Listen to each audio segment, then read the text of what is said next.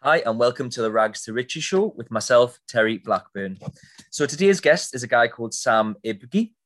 He's got a really interesting story, I feel. Um, I've done a bit of research on the guy. Um, it's a, quite a fascinating story from what, what I know. Um, to give you an idea, he's went from growing up in a quite a rough part of London, I understand, being homeless, um, to now running a business that operates in six countries.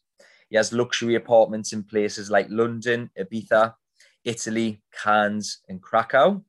He offers a sort of bespoke experience to his guests, uh, things like a concierge service, private jet bookings, yacht hire, things like this. And he's done a lot of this um, from nothing um, and built a lot of it quite interestingly on social media using influencers, which I'd like to talk about. He's had an article written about him in Forbes. So I think it's fair to say he's, he's achieving a lot uh, and it'll be an interesting podcast. So um, welcome to the show, Sam. Thank you. Thank you for the uh, for the introduction. Um, no problem. No sure. Problem. no yeah, problem. I, I, I appreciate you coming on. It's been an interesting road to say the least. So, uh, um, yeah, please let's let's. Fantastic. So thanks, Sam. So what we're like to do on the show, Sam, is we're like to look at your life so far and sort of break it down into three parts, and we'll talk about each part, and we'll hopefully extract some uh, lessons and some learnings from each part. So the parts will be the the first part will be your upbringing and how you got into business. The middle part would be the exciting part, the growth part, and how it's got to where it is now. And then the current would be what your attention is on right now and what you're looking at going forward. So, could you maybe first of all tell us about that start part of your, of your sort of journey in life, Sam, about your upbringing and how you sort of got into business, please? Sure. Um, I mean, my upbringing was a very, very simple upbringing. Um, like you said, the best part of London, it's um, Tottenham, North mm-hmm. London, South Tottenham, Hackney area. Um, and yeah, you know, we, we didn't have any money or anything like this. We lived off benefits, etc. But you know, caring family, loving mum. Um, but um, you know, way back then, dyslexia, ADHD, none of these things were really recognized. And um, I've got pretty bad dyslexic and dyslexia and pretty bad ADHD. And put the two together, you're kind of just barred as wild and lazy because you can't read and write and you can't sit still. So yeah. they don't really know what to do with you. Um, and that being the case, and obviously from where I was and the kind of school I went to, which didn't have much hope, it was, you know, you're going to do nothing and achieve nothing. Um, that's what you're being told anyway. Um, so that kind of pushed me completely in the wrong direction, hanging with the wrong crowd of people, the wrong friends, um, which got pretty bad and pretty rough. And like you said, left me at 14 years old, um, living on the streets. Um, oh which was a place I knew I never wanted to be, um, but I was, and that was the, the scenario I was in. Um, so I, yeah, I, I, had to get a job. The only job I could find was uh, cleaning the building sites. And actually, you know, I remember my first day on the building sites, and the um, foreman just said to me, Great. I mean, you know, I was 14, 15 years old, something like this. And he said, Great, clean that room. We need it ready for plastering. And I thought, great. Went in there and I scraped every single little thing off the floor. I cleaned that place so well. You could you could eat off that floor. It was, it was spotless. And I just remember him coming in and he just stood there and froze. And I looked at him and he went, You just cleaned this? And I said, Yeah. He goes, That only took you two hours. I said, Is that a problem? Does it need to be done quicker? He's like, I've never seen a building site this clean ever, let alone two hours. And that instant for 14 years being told I'm never going to make anything of myself. I'm going to be nothing because I can't read and I can't write and I'm wild and I'm with the wrong people. Constantly being told that to suddenly someone just going, How on earth did you did that? And knowing no one can take that away from me because that was me. I just mm-hmm. I couldn't cheat an exam. I couldn't get someone else to write it for me. I was just given a broom told clean. And I did. And I did it so well. And that gave me that instant satisfaction and the instant knowledge that okay i can do something. There's 100% something i can do. If it's just cleaning i don't care but i can do it. Um, and that was my first insight into the building sites. And then i you know saw right well now i've got cleaning down to a t after a couple of months six months i want to learn how to decorate and plaster and plumb. And, you know, it took me about four years, four or five years. Yeah, about 18, 19 years old till I kind of had a grasp on every trade within the building site. Whether I was good at every one of them is a different question. You know, there was obviously something Yeah, that I, yeah, I had an understanding how to do it, but not necessarily I was the best at it. But you know, I knew what I was doing, and I could see when something was right and wrong, and I knew I had a knack for it. And you know, I can look at something and you know, I, I had a very good understanding for construction, building work, and how things should be done. And if I couldn't do it, I knew how to find the best person to do it because I understood the trade. Um, and 18 years old, yeah, 18 years old, I started my own construction company. Um, I say started an own construction company. I was going to Wickes on a bus and picking up plasterboards and bucket of paints to fix people's kitchen ceilings, and you know, but you got to start somewhere. Um, and after six months, I convinced someone to give me their job to do their entire house, a full top to bottom refurb, back to the brick, everything out, start again. And I thought, right, this is it. You can't mess this up. You, you don't get chances like this. You, I couldn't. I couldn't even put a quote together. I had to just tell them this is what it's going to cost, and just watch. I'll do it for you. Yeah. I Yeah. said, pay me, I said, pay me in arrears. I saved enough money. I said, pay me in arrears. So you don't even, you're not even laying out. Yeah. Yeah. Just, I will pay me monthly and I will, I will give you, I will tell you what I'm going to do that month. And that's what I did.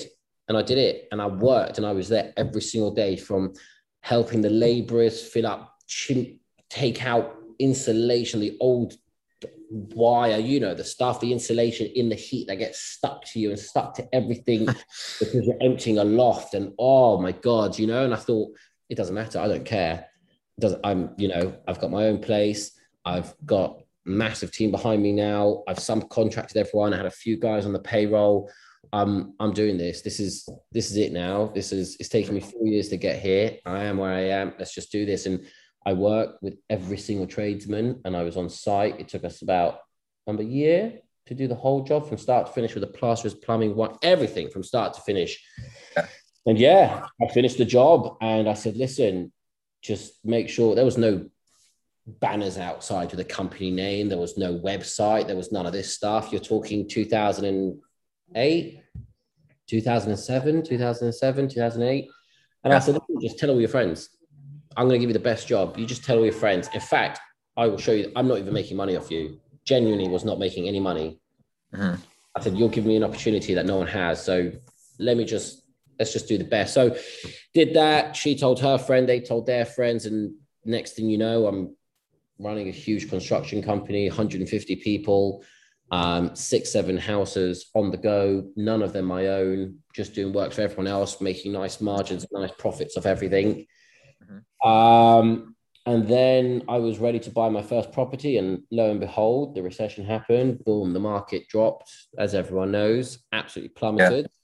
But thankfully, I didn't yet. And I was like, oh, wow, well, that just happened. Um, but I, I, I knew that my sweet spot is probates. You know, in the cheaper areas of London. Again, you know, we're not talking Kensington. That's come many years later. We're talking, you know, 250, 280,000 for three up, two down in, you know, zone five, Burnt Oak, Edgware area. Yeah. Okay. Anyway, yeah, got a, got managed to buy my first property. Um, So, so just just to just to jump in there, Sam. So when you so you done your construction stuff from fourteen to eighteen, set your company up. When was it when you bought your first property? How old were you at that point? Um, 19 going on 20. It was, it was Okay. kind of after recession. It was literally two, three months after the recession. I mean, the construction thing just escalated super fast, you know, really. And I started making a lot of money very quickly. Um, five, six big projects on the go at a time, not laying out, obviously, you know, getting people to pay me quarterly in advance as construction works. Um, so I had a lot of cash flow. Um, and, and what and what was your what was your initial strategy with the properties? Was it buy to lets? Was it Oh, no, was was it flipping or get in, get out as quickly as possible. So I actually, that's why I went for probates because probates, there's no one living in it. The family don't have that kind of money. It's all being left to them. They haven't been in there. They're 60, 70 years old. No one's no one's touched it for you know 50, 60 years plus. So they're cheap. They're on good streets, the right area. I know they're already 30% below market value. If I can get them another 20% below by saying, listen, take 10% cash, here you go. I'll give my solicitors to release it to your solicitors. Have the money. It's done. Okay. Regardless, I'm exchanging today. I've got eight weeks to complete. But the day I exchange, my guys get in there and we start ripping the place out. If I get this to a completion stage before I complete, i.e., I'm due to complete in eight weeks, but I can get someone to buy it off me, take my contract in six weeks for whatever money I put on top, that's not your problem. If I don't make it, you still get paid regardless because I've exchanged. Yeah. And in the meantime, here's your 10%, use it, do what you like. Wow. Okay. Um, and what was your typical margin on something on a, on a typical deal like that? Uh, between 50, I'd say between 60, yeah, between 60 and probably about maximum was 120 I was making. And that was, you know, probably I can count a handful, but you know, I'd say the average was probably, yeah, the average probably 75, 80,000. Um, and I did this, I did my first property and flipped it within six weeks. And I went, Jesus Christ a year to make that kind of net profit in my pocket, and I've just done 70 in six weeks. I went, nah, this is it. That's it. I'm not doing work for anyone else anymore. We do my work. And in the first 18 months, I flipped 21 properties. Wow. 21 properties, 18 months. That's quite impressive. And is this is this all London, all sort of around yeah, where yeah. You, you live? So it, was all, it, was all, it, was all, it was all actually Edgware, Burnt Oak area. So that's zone five all the way out. It's just greater London. So, you know, you're selling to your everyday person. And my trick, my my trick was because they're my builders, my contractors, my they're on my payroll, so there's no one in between. I'm not paying a contractor his middle money, and I was buying it so below. And I always guaranteed the property relationships is I found is always be is always what it's going to make you successful in anything you do, keeping the relationship. Yes. So I would say to the agents, listen, you get me that property at the right price whatever I negotiated down. So if I've negotiated the price down of 20,000 and you're worried about losing your fee on that 20,000, I'll pay that fee because 1% would, all right, I'll pay it. But what I'm also going to do is I'm going to give you the property back to sell. Guarantee. So you'll get fees on both sides. Love that.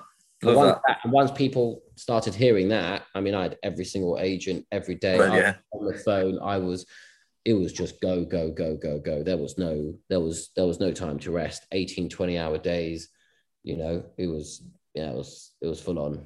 Fair play fair play. I think that's even that just short part of your story you know there's loads to come but that in itself you know there might be some people out there who are listening to this and they maybe don't have much money or they don't know where to start or you know they don't know what to do you know that that's a great real life story there that going from nothing to to that is in that short space of time is really impressive. Um, but you've got to put the work in. I think you mentioned the 18, 20 exactly. hour days. You got it. You, got, oh my God. I mean, within that time frame, I mean, Jesus, I don't think I had a holiday from being with the family at seven, eight years old, maybe going Bournemouth or something like that. I don't think I had another holiday until I was, I think, 18, 19, maybe 20 years old. Just non-stop. Which, yeah, I didn't even, I mean, the thought of a holiday, I, I didn't think my brain could compute that at the time. yeah, you, have, you haven't got time to think about that. You know, you, you just, you're head deep, you're in, you're, you're, you know, it's, you eat, breathe, sleep it, you know, people always, you know, I think the biggest mistake, I think the biggest thing that people always say is they're like, oh, but you had this and you had that. What, you, what did I have? What did I mm. have differently? You know what I had differently? I had that pure drive, ambition, and determination that mm. no one was going to tell me otherwise. I know what I can do. You know what you can do. You put 20 hours in instead of your eight hours a day, guarantee you, you'll get it done in three to five years. You put your eight hours a day in, you're never going to get there because you're always going to fall behind. That's simple math. You do not have to be a genius to work that out. True. It's, it's a it's a compound effect, isn't it? By putting the, the extra hours in, getting up earlier, doing all these things, doing what your competition on prepared to do or won't do. They um, do. They like to look at pictures of people doing it and say, "Oh, I wish I had that," but that's as far as they go. Yeah, yeah. that's, that's, that's literally it. That's what you know. We've given this platform of Instagram and social and whatever it is, and there's so much good that comes out of it. But unfortunately, there's also a lot of you know mm. people just tapping on pictures and sitting there for hours and then going, "Oh, if only." Get up, do something about it, and you'd have it. This, I think, the, I think the problem is they see the success now, but what they don't see is the 18 to 20 hour days for years and years and years and not taking holidays. They don't see that, do they? No, um, they don't want you though, because that that's well, that's hard work. yeah. I mean? That's hard work. People look at me and they're like, oh yeah, but you must have why?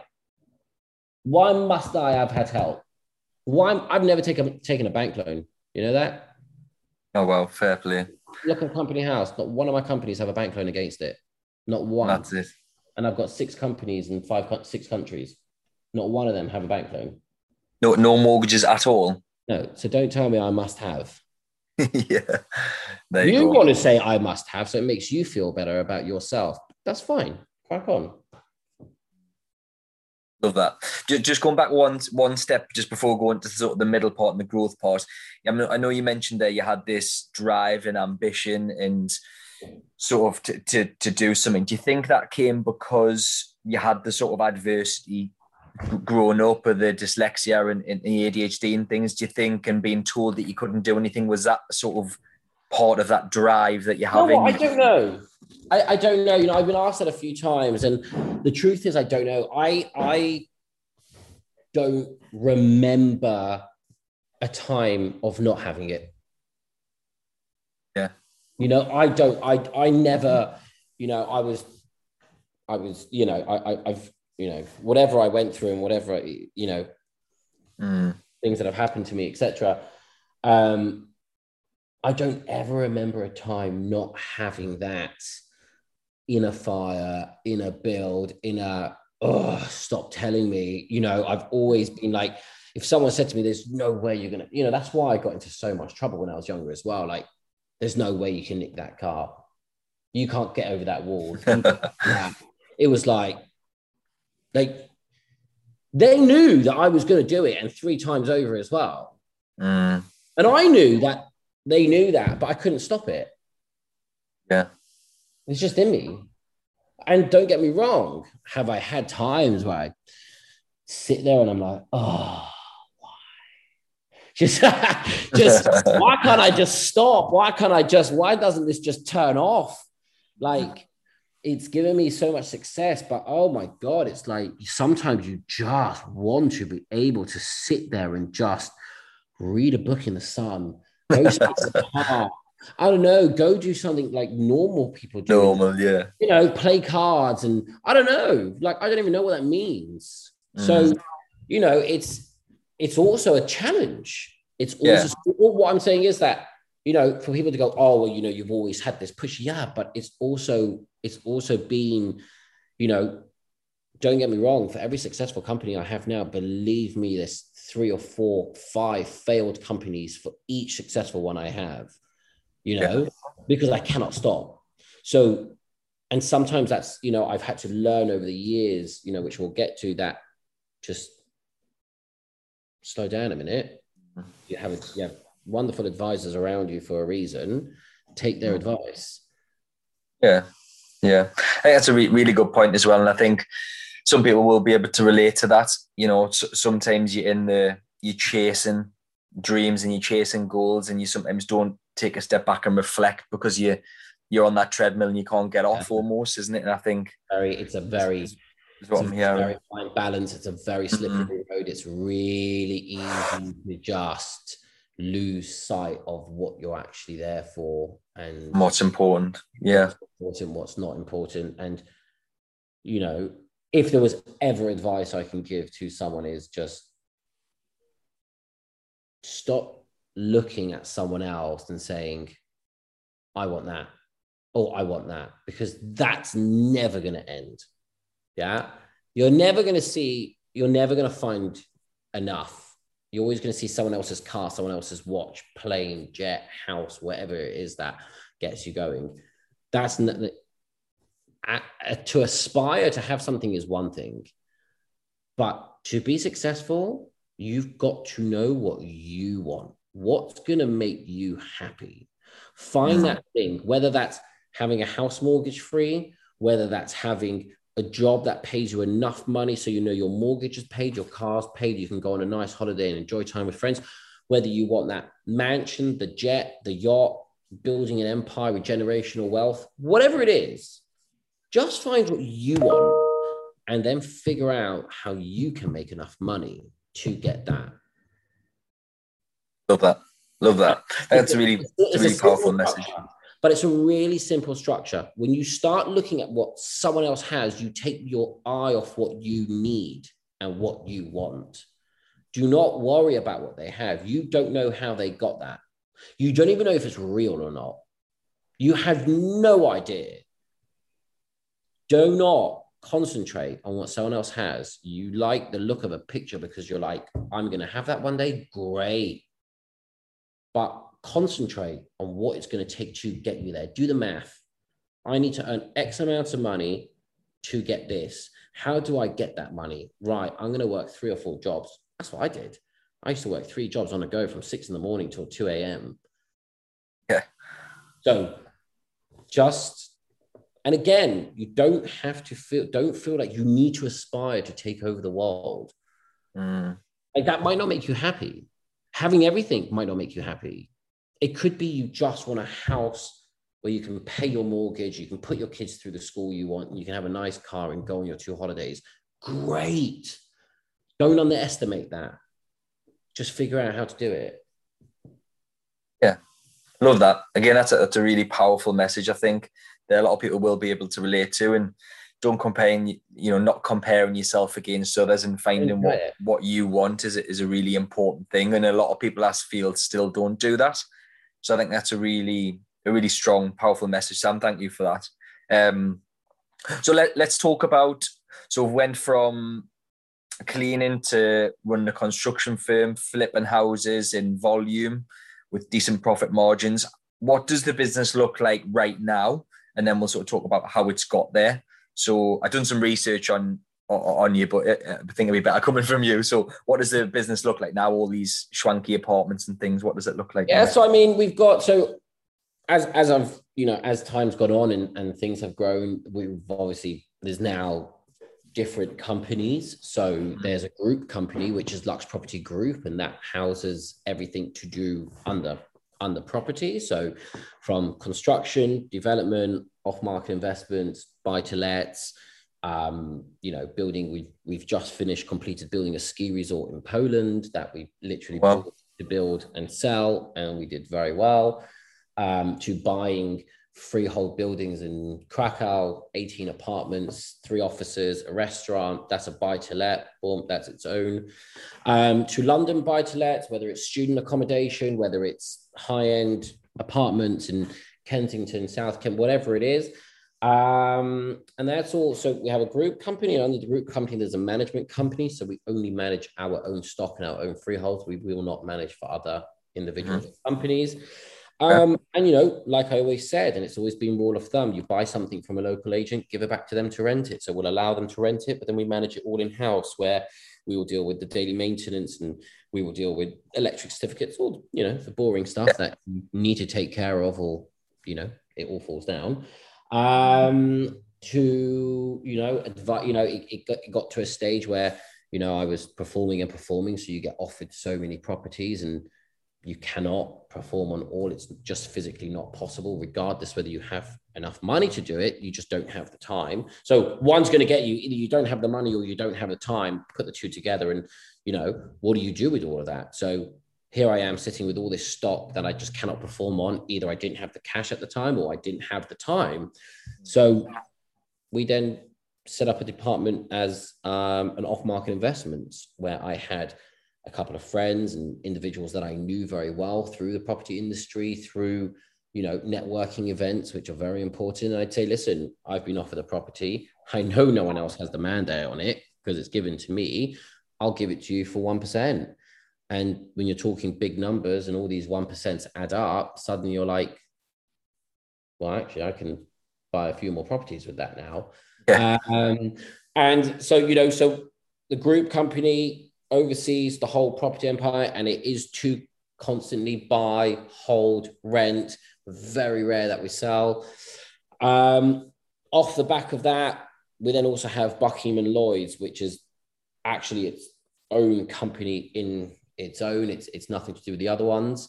Um, Buckingham Lloyds was literally set up as a service apartment company five years ago in 2016, which, to be fair, at the time, I knew nothing about the industry. I had no idea what a service apartment even meant. It was just not what I did. Someone came to me and said, You've got properties in great areas and great locations.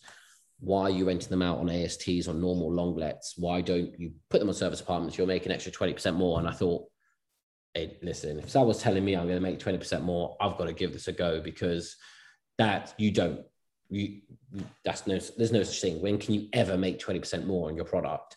Like a property will only do once you've hit a max, you've hit a max. You may get a one, three percent, five percent increase year on year. That's it. So when someone comes to you and says you're going to make 20% more, well, you look at the opportunity. Um, we looked at it, we curated it, we found where the problems were with what we were doing. We found what the market actually wanted. We listened to our clients. We listened to our guests. We really curated model. I, from my years of traveling, saw what I wanted and didn't want. Um, until I think it was 2018 where we really brought it in house and we realized we've got a brand on our hands and we've got amazing properties in the best locations. You know, let's really give the industry something that is missing and to me, I've never been a fan of the of the one percent. Um, I think if you're going to have a great luxury product, you should always try to appeal to the forty percent. Um, the one percent to me, they're just they're just looking for the next shiny thing. There's not really any, any loyalty there. It's very hard to find loyalty because they just want the next new, new, new, now, now, now. Um, yeah. the 40% who are hardworking, they're working for themselves, they're an investment banker, whatever it is, they're trading, they're on Bitcoin, they've got um, Amazon businesses, whatever it is, you know. Um, I thought, let me take the best product in the best area. And what I want to create? I want to create the hallmarks of a hotel with the comfort of a home. And what does that mean?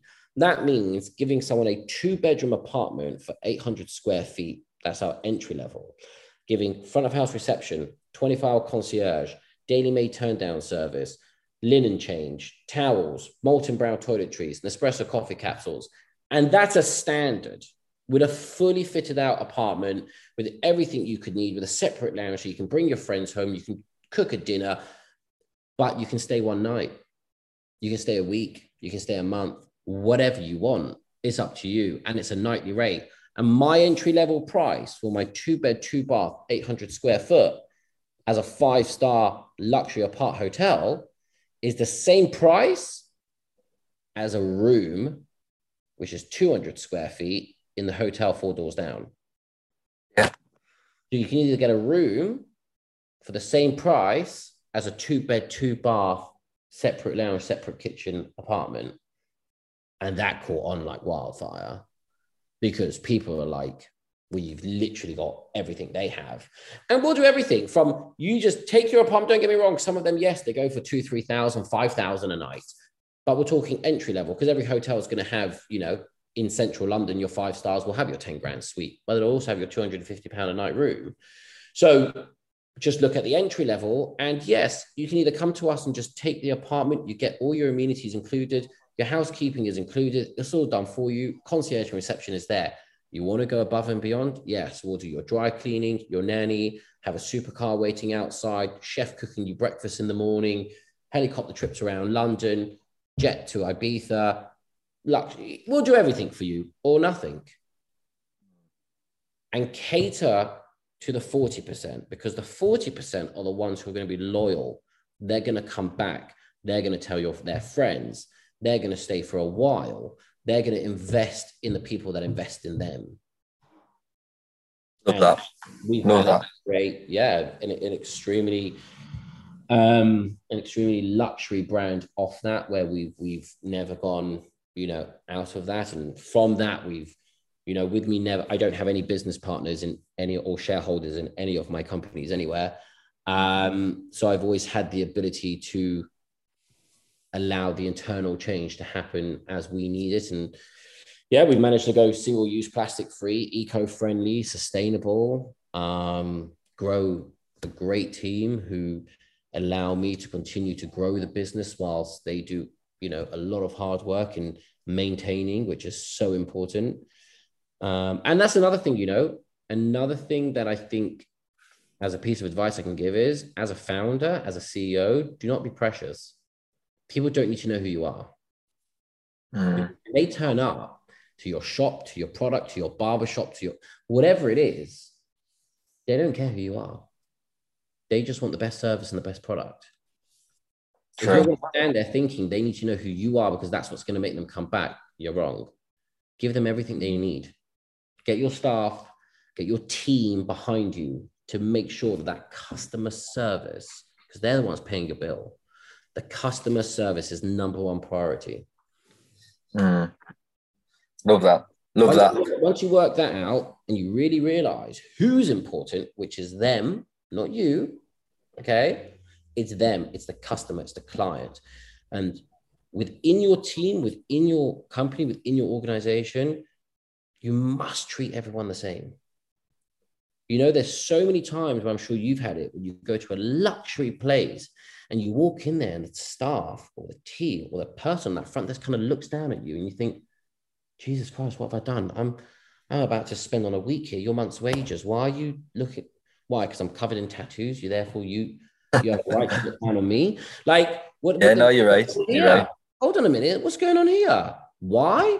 Because the top care about the bottom line, which is their pocket, the money. So they put so much stress on the money that they give that to the head of operation, who gives it to the management, who gives it to the sales team. By the time that stress is brought all the way down to that person who's getting paid the least, that is at the front of the house, they don't have a customer service. I, I, I agree with that. I think that's something that's definitely missed. And you know, I just uh, you're just making us think about a recent time I went to a lovely restaurant Michelin star and all that. Beautiful restaurant, beautiful, beautiful food, but the service was horrific. Yeah. And it just makes me doesn't matter how good that yeah, food is, I don't back. want to go back. No. Yeah, I just don't want to go back, and I no. wouldn't. No. Um, but and but that's, that's because they care about the money and they put that on the team. As a founder, as a CEO, see you have a CFO, a sales director, or if you cannot afford that team, that's your problem. Never put that on your staff. Do not expect the team to carry that burden because then they cannot do their job. Their job is to service that customer. Treat your team with respect. If there's an issue, you speak to them. Do not let it out on your team because it will show. They will have that, that face that no one wants to see when people walk into your establishment. And you will not get repeat guests and you'll get bad reviews.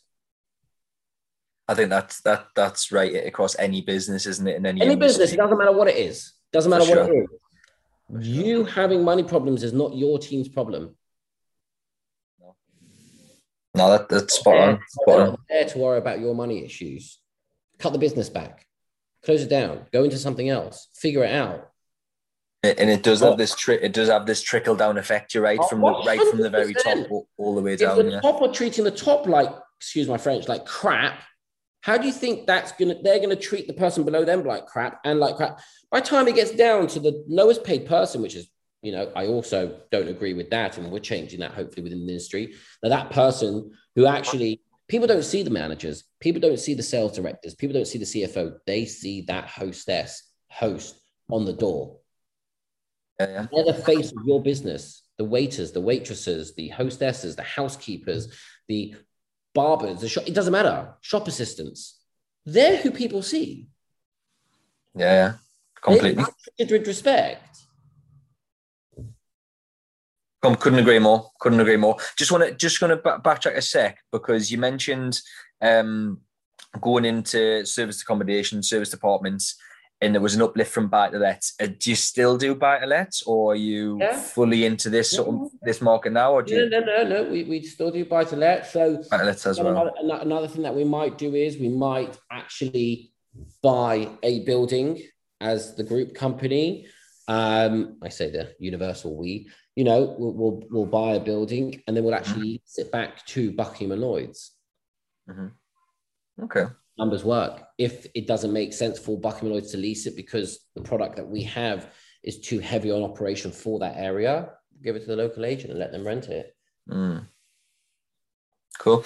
And the reason I was asking is I've I've got quite a few buy-to-lets in the northeast, and I've started to do the service service accommodation recently. Got a small little boutique hotel, and it it's Oh. blew my mind that the the difference in profit. So although uh, you know I'm uh, like yourself, I'd still do buy-to-lets if if one comes up, but I'm not really focusing too much on that. I've No, got no. a good base of buy-to-lets. It's not, I, again, you know, after 18 years in the property industry, from being starting as a cleaner to where I am now, you know, you kind of get a feel for things, and you don't. Yeah. You can have a broad sort of idea on, you know, with, and I'm sure with you as well. You know, someone shows you a property, you look at it within five minutes, you're like, that's just not going to work. The numbers just Yeah. don't add up. Do you know what I mean? Like, Yeah. you can make a pretty quick decision on that. So you really don't need to Absolutely. on the buy to lets. You're like, actually, I'm buying it for this. My stamp is that. My refurb is this.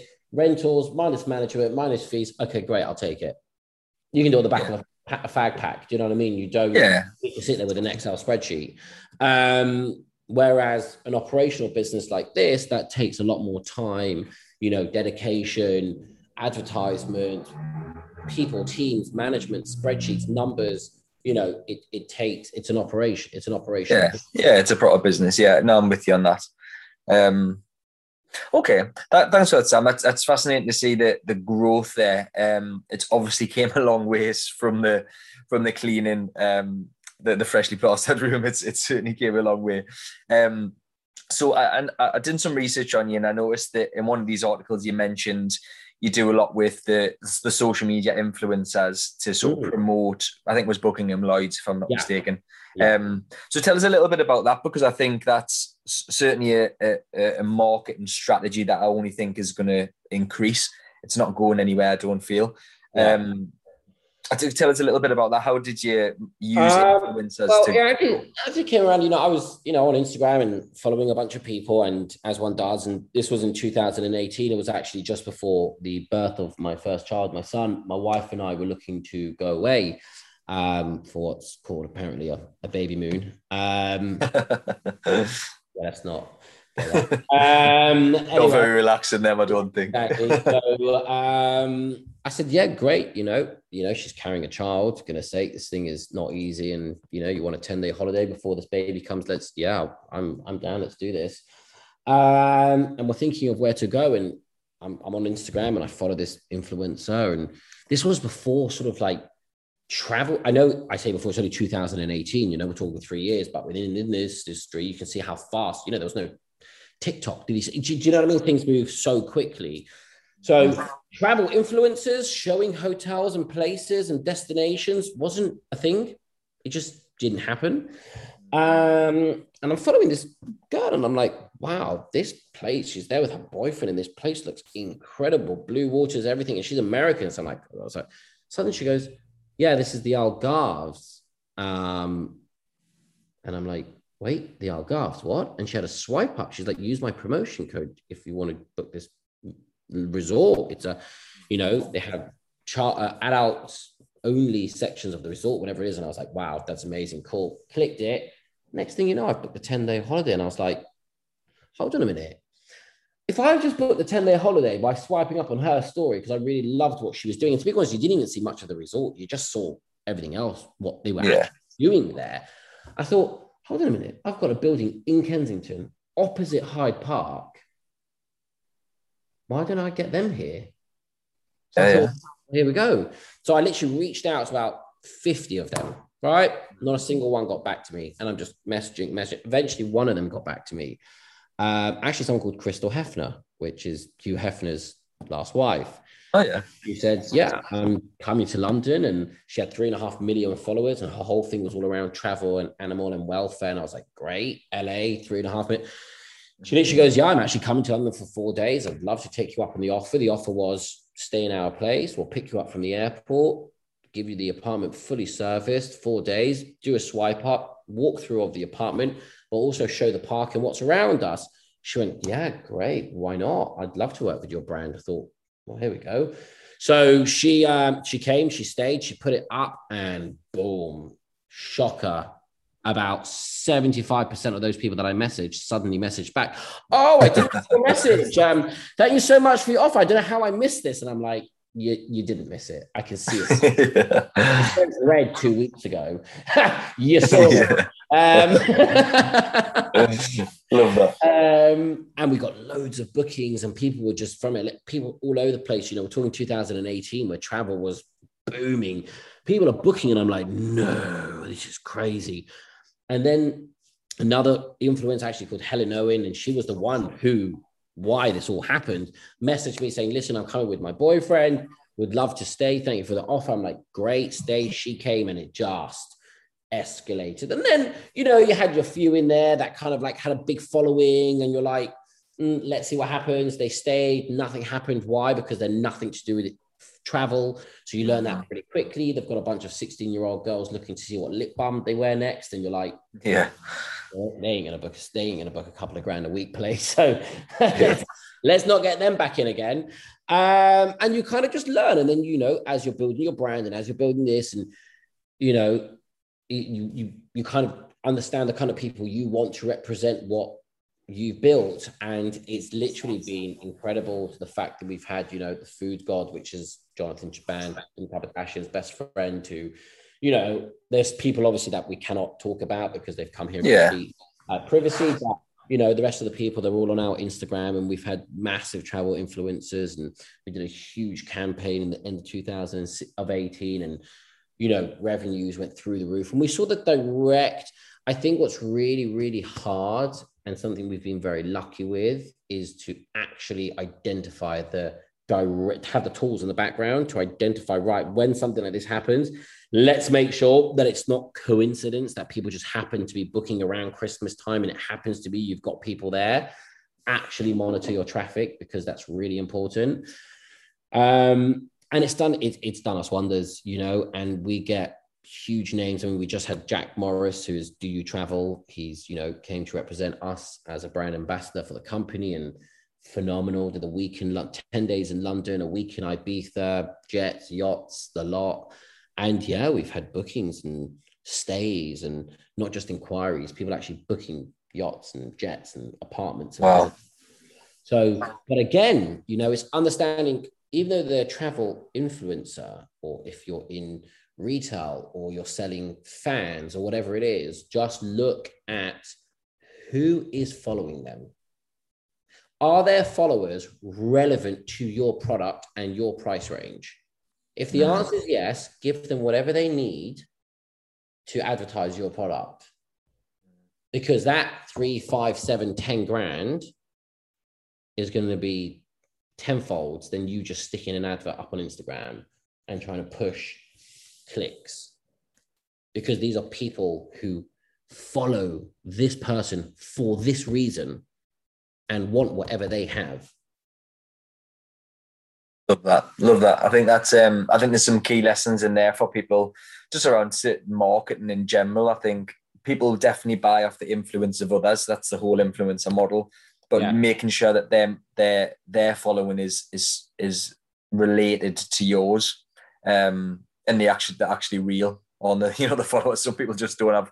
They've got God knows how many followers, but oh, yeah. three three yeah, likes on a post. It's clear that they're not yeah, real followers. Yeah, yeah, um, hundred percent. No, I think I think that's spot on. It's I, I was more um, from a personal note. Really, I was interested on that, but I definitely think other people can can relate to that. I think the social media you you can't ignore it. You have to embrace it. It isn't going anywhere. It's only going to become a bigger part of everyone's life with time. Um, love that, Sam. Thank you. Um, so if we look at the here and now, then, so obviously you've achieved huge successes in your, in your life already. Um, what is your attention on sort of right now in the future? Where, where do you see yourself going and the company's going? Um, I mean, for me, it's always been about um, giving back as much as as much as we can. Um, so you know, it's growing a brand big enough that it can support um, as many local charities, um, awareness on uh, sustainability, on eco-friendly. Um, I think it's it's such an important message. There's so much talk about it, but so little actually being done. Um, so to have a brand that is a household name within the luxury travel that really focuses its energy on educating schools, young people, individuals on really understanding the detrimental effect on travel and how to do it where it's not having that effect um, and it's having a positive effect by setting up you know we have a setting up a marine life foundation. So all our jet all our yachts that we use we offset it into the marine life itself and doing it ourselves not just throwing money at a charity that get a certificate written for them which unfortunately there's a lot of and yeah. don't get me wrong there's many charities that do incredible hard work um, but for me it's about really understanding you know where the market's going where the world is going and we happen to be again you know and again like i was with buying my first property just when I was in a buying position, the market crashed and you know, timing it happened to be and great. I then did very well off that, where a lot of people would be scared to do that. Now, COVID has happened, and suddenly I'm in an industry where, boom, people don't want to be in hotels again. So let's really emphasize, and don't get me wrong, we've lost a serious amount of money. We ended up giving a whole building over to the NHS and saying, listen, have the building, please staff it. We don't want your people going into little rooms. Just take it, have it. It's it's a brand new building. We completed literally two weeks before COVID hit last year, and we thought we can sit there and cry, or we can just give it away and staff it and make sure everyone's happy. So we did that, and it, the positive effect it had on my team and it had on us all knowing that we can do our bit, which has really driven me to like, right, let's let's really grow this brand nationwide. Mm. So we do something, people look at us and say, we want to do what they're doing. Mm, love that. Love that. I think that's a really, um, that's a really nice thing that you're doing for people. And it, it's, uh, you know, I know quite a few wealthy people do give back, but I still think there's a lot of people who make up money, they're wealthy or classed as wealthy, and they don't give anything back. Um, yeah, yeah, I can't, I don't, yeah, I can't get my head around that. But again, no, know, me, me neither, me neither. And it is what it is. Everyone's got their reasons, and you know, I think again, it comes down to the let's not worry about what other people are doing. Just yeah, focus on you. What, you know, if you feel it's the right thing to do, do it. If you get inspired, great. Be inspired by someone else's success, by someone else's generosity, and just do everything you can to get to there. Mm-hmm. Great. Put in the hours. Don't be afraid to put in the hours. In fact, it's a must. Yeah, no, no, nothing big can be achieved without hard work. It's a must. Um, it's an everyday. Sure. It's an everyday thing. This is not you know three four days a week. It's seven, as you know. Yeah, yeah, yeah, definitely, definitely. If you work if you work part time hours, expect a part time salary. You, you yeah. know, as simple yeah. as that. Yeah. Um, okay, great. Thanks, Sam. Just a couple more questions. Um, what advice would you give to somebody maybe's sort of starting off in in this sort of property space? Um, obviously, it's very different where I am. At, you know, northeast in London's worlds apart. I feel you know we can get a three bed semi in a in a quite a nice area or nice part of Newcastle for 150 grand. You probably can't get a parking space in London for 150 grand. Yeah. So, so I think um, although I have again, I think I think it's all relative. To be fair, um, I think if you're gonna start, um, you know, you've got to put everything, everything you have, you've got to put into it. Okay. If you give yourself that safety net, you're leaving yourself room to, for failure. Okay. You, you, you cannot do this as a, you can do it as a part time if you're already earning enough money to sustain the lifestyle that you have. You buy a safe, but if you want to do this as a business, and you want to do this as a passion that I want to be a property developer, I want to own a lot of buy to lets. This is my goal, not, you know what, I'm earning really nice money. I want to buy a buy to let that's managed and done for me. Great, do that. But if you want to do it as a business, you've got to, if you have a hundred thousand pounds saved, twenty thousand pounds saved, whatever it is, there's enough lenders out there that will structure it correctly for you. Okay. Do not think you're on your own here. You do not have to do it on your own. There's enough lenders out there. Or do what I did where you flip contracts, but it's very hard to do that these days. Even I wouldn't even be able to do that these days. It's just, it's a changed market. Um, too many regulations. It's just not possible. Well, it is, but the, the, the miles apart. So, you know, just concentrating on that point is that, you know, just you've got to put the hundred grand in, the 20 grand in. Do not put half that money in and sit there and go, okay, you know, well, if that doesn't work, I've still got this. No, it won't work. It will not work. Do it all. Go all the way. That all doesn't in. mean that doesn't mean you now don't have rent money for six months. No, no pay your rent up front for six months. No landlord's going to turn that down. I guarantee you. Yeah. Pay, say to the landlord, listen, if this is in my bank, I just, I want to get this paid. I'm paying you. Here's six months. I've saved them enough money, a year, whatever the project's going to take you, take it and start small. I cannot stress that enough. Get a studio flat. Do not try to buy a house to renovate. If you've never done it before, the complications you're going to come up with with delays on construction, delays on materials, fees going up, costs going up, planning. Don't go there. Don't do it. Start small, get a studio flat that's in bad condition, buy it in an area that is cheaper. Always be able to walk to your property. Yeah. Do not buy a property four hours drive away from you because you ain't going to be there every day and you need to be there every day. Some days may be boring. Some days may nothing be changing from the day before, but you need to be there every day. Um, and just do not be afraid to start small. Do not think you need to be where the people you aspire to be are now because you cannot get there now. You've got to start. Um, so- I think that's a, I think that's again a, another great point because I know loads of people like this. You know, locally they'll come to me and say, you know, I've, I'm looking at this land. Uh, bear in mind, of they haven't got any buy to let or no property. And they, they start to look at a, a, care home or a land development or a block of flats. It's, it's too big. You're mad. You're going to lose your trousers. Why would you know what to do with that? It's just, it just doesn't make sense. Like you just turn to them and say, what's the industry you're in? What, what is it you do? You know, you're an accountant, great. So you're, you're taking on firms of what, 10, 15 employees? Okay, so instead of that, this is the equivalent to you going and taking on the accountants for, I don't know, Tesco. yeah, yeah, miles apart. Yeah, like no, mad. Right. There you go. There's your example, and that's why I'm looking at you like you're mad. Stop trying to buy land and you know build this lab because first of all, people are going to realize you don't know what you're doing, so you're going to be taken for a ride. You've never had a try and error, so you don't know what things actually cost. You've read it in a book somewhere, so just don't don't do that. You're going to spend your money on project managers, on this manager, on that manager. You're going to lose your margin. In fact, you'll go way past your margin. You're going to lose your money and that's why it won't work out. Start small. Don't be afraid to start small. Get on the studio flat. Start with a studio, then go to a one bed, then go to a two bed. However tedious it may be, do it because those small ones you can get done in six months. The big ones are two, three year projects. And you're on Jordan, you're on finances, you're on costs, you're on management, you're on projects, planning. Oh, there's so many elements that can go wrong. Do not start with something that's got more elements that can go wrong than right. Absolutely. Couldn't couldn't agree more. I think again that's some great advice. There's been some some gems in in the show so far. Um, thanks, Sam. Uh, just one last question, just just before we wrap up. Um, so I ask everybody this question on the on the show. The show is obviously called the Rags to Riches Show, but what does being rich mean to you, Sam? Because you can be rich in time, you can be rich in relationships, rich in monetary terms, you can be rich in loads of different things. But what does being rich mean to you?